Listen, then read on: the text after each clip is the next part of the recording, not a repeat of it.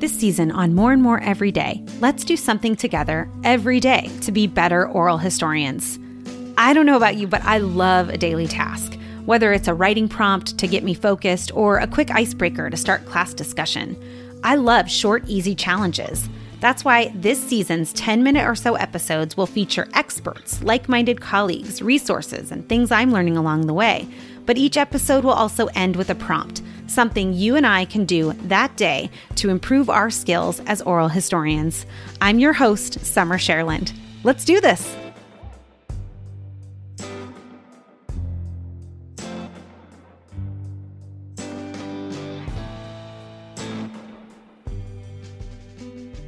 I am a terrible listener. Okay, that's not necessarily true. I am an active listener. I'm invested in every story every conversation and every discussion in ways that I'm sure can be maddening to my friends and family. Believe me when I say I interject with questions. I laugh loudly, and I always react to big moments and stories with glee and captivation. What can I say? I love a good chat. But this makes me a nightmare for transcriptionists. no one wants to hear the narrator's fascinating story interrupted by the interviewer going, wow, or you're kidding, no way. But I have to tell you, it is like fighting every instinct in my body to not react that way in oral history interviews. I feel so awkward in interviews when a narrator tells an entertaining tale and I sit there silently. I got to give them something, right? So, usually when I start an interview, I warn the narrator. I say, I'm an active listener, so you're to see me nodding and smiling a ton. That's just me. But you also might see a peculiar reaction by me mouthing words or questions to you. These poor narrators, they didn't sign up to be interviewed by a mime, but I'm just trying my best, right? So today I'm going to work on some active listening nonverbal cues. Look, there's nothing wrong with active listening. One medical study done in 2014 states that those, quote, who received active listening responses felt more understood than participants who received either advice or simple acknowledgement. But, quote, as active listeners, we want to be excited and engaged, but don't let excitement manifest itself in interruptions. Being an active listener means knowing when to maintain our role as listener and resist the urge to take a conversational turn. And research shows this became really interesting and apparent to me that people in a higher social status are more likely to interrupt others. So keep this in mind and be prepared for it if you are speaking to a high status person or try to resist if you are the higher status person in an interaction. In a different episode, we're going to talk about roles that your narrator plays, roles that you play, and subjectivity and intersubjectivity. That's for a future conversation. But I did want to point you uh, to this comment about how research shows that people in a higher social status bracket are more likely to interrupt or interject than those in a lower social status bracket. It can be tough because when you're doing an oral history, you clearly have the upper hand in some cases, right? You're the person with the questions, you're the person with the microphone and the recorder. So your narrator might not be at ease. They may not feel like they have the power in the relationship at that time. So I try to keep this in mind by keeping my active listening under control. It's not appropriate for me to interrupt my narrator, even if it's just because I'm agreeing with them or responding to their thoughts. So let's keep working on some nonverbal active listening responses. Well, I went digging. I went looking for what are some nonverbal active listening ways to participate in a conversation. There's an open course book done by the University of Minnesota Libraries called Communication in the Real World An Introduction to Communication Studies. And here's the description Communication in the Real World overviews the time tested conceptual foundations of the field while incorporating the latest research and cutting edge applications of these basics. Each chapter includes a timely, concrete, and real life example of communication concepts in action, and I'll link to it in the show notes. So I found my way to the section titled, quote, Improving Listening Competence. Active listening in that chapter is defined as, quote, the process of pairing outwardly visible positive listening behaviors with positive cognitive listening practices. Active listening can help address many of the environmental, physical, cognitive, and personal barriers to effective listening. The behaviors associated with active listening can also enhance informal, critical, and empathetic listening.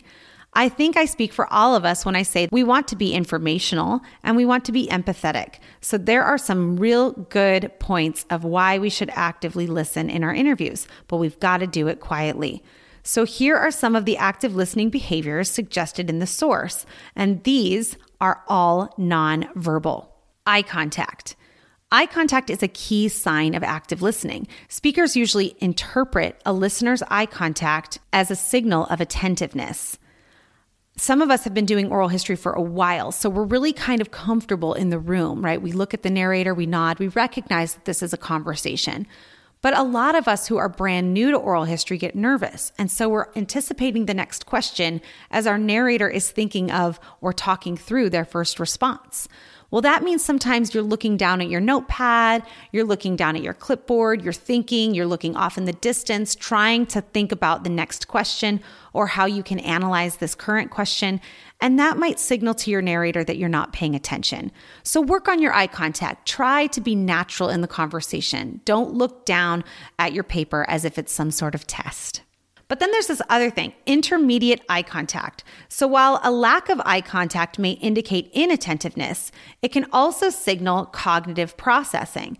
So when we process new information, oftentimes we look up or off in the distance, and we usually do it unconsciously. So know that your conversational partner may not interpret this as active listening, they may think you're not paying attention. But once in a while, like don't stare them down. once in a while, kind of let your eye look to the side. Go ahead and be quizzical or thoughtful, but then return to appropriate, comfortable eye contact. How about a head nod? An occasional head nod or uh huh signals that you are paying attention. However, don't go on autopilot. I have seen students and others just start to nod kind of robotically and nod at inappropriate times. So use head nodding kind of calmly and during appropriate moments. The other thing is maybe don't nod if they're telling a difficult story and relating um, a perspective or a thought from someone else that was negative, because that might indicate that you are in agreement with the negative experience that they just had. How about smiling? Some of us are natural smilers, others have to work on it. Slightly raising your eyebrows as a signal of interest and captivation. Upright posture. Oftentimes, if we face our narrator in a way that looks as though we're upright, we're paying attention, we're attentive, our posture is good, we are aware of the conversation, correct? And then another thing, and they do this in counseling, is body position that's leaning in towards the speaker. You kind of square your body so that you're sitting in a chair with your body kind of open towards the narrator. You're not closed off. You're not crossing your arms. You're not crossing all your legs. And you lean forward ever so slightly to indicate interest. There are a few other examples of active nonverbal listening, and I'm going to give you two. The first is mirroring an automatic reflection or mirror of any facial expression used by your speaker. So if your speaker is telling a funny story and you don't want to interject by laughing, that's me, you can still sort of nod and smile as if you're laughing along, but do it silently. If they look like they're struggling or frustrated, now be authentic here. Don't, you know, don't mirror them as if you're playing a game. But if they are being sad, if they're having a difficult moment, you can be somber as well. And then this is another way to determine an active listening nonverbal setup. Manage the physical space of the interview. A lot of us have been doing remote interviews lately and strangely enough this this kind of equalizes out the role of who's in power because you're both just little icons on a screen. But in a physical space, if you're doing an interview at a dining room table or you're doing an interview in someone's family room or in a television studio, think about the messages that your physical setup sends. Sitting side by side is sending a message about collaboration and partnership. If you sit across the desk from someone, it indicates rank. One of you is in authority position, the other is not. If you stand or walk together, it generally implies collegiality. So think about the physical space where you tend to do your interviews. What message do you want to send to your narrator to get them to open up the most? Do you want them to see you as an authority? Probably not. Do you want them to see you as a colleague or a friend or a collaborator? Most likely, as long as you're doing it appropriately. So today, let's work on some nonverbal active listening cues together. Today, select something from this list. I'll put them all in the show notes, but pick something eye contact, head nod, note taking. Oh, I didn't mention note taking. That's sort of uh, quickly writing down or jotting down notes that can indicate active listening, but don't get too distracted. Okay, so pick from the list eye contact, head nod, note taking, smiling, slightly raised eyebrows, upright posture, square open body position that is leaned in toward the speaker, mirroring, or managing your physical setup. Pick one of those cues, whichever you think you need to practice a bit more. Ask a family member or a friend to do a mock interview with you. Just sit down and talk to them. Ask a few low stakes questions like How was your day? What did you learn this week? Where did you grow up? And while they answer, focus on that nonverbal active listening skill. Get some feedback from them when you're done. And when you're done, write your observations in your journal. And let me know how it went at SMCC History hashtag more and more every day.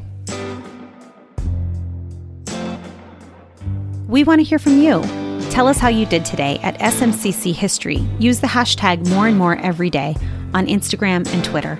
Our email is historysouthmountain at gmail.com and I hope you follow us, write a review, or suggest us to a colleague.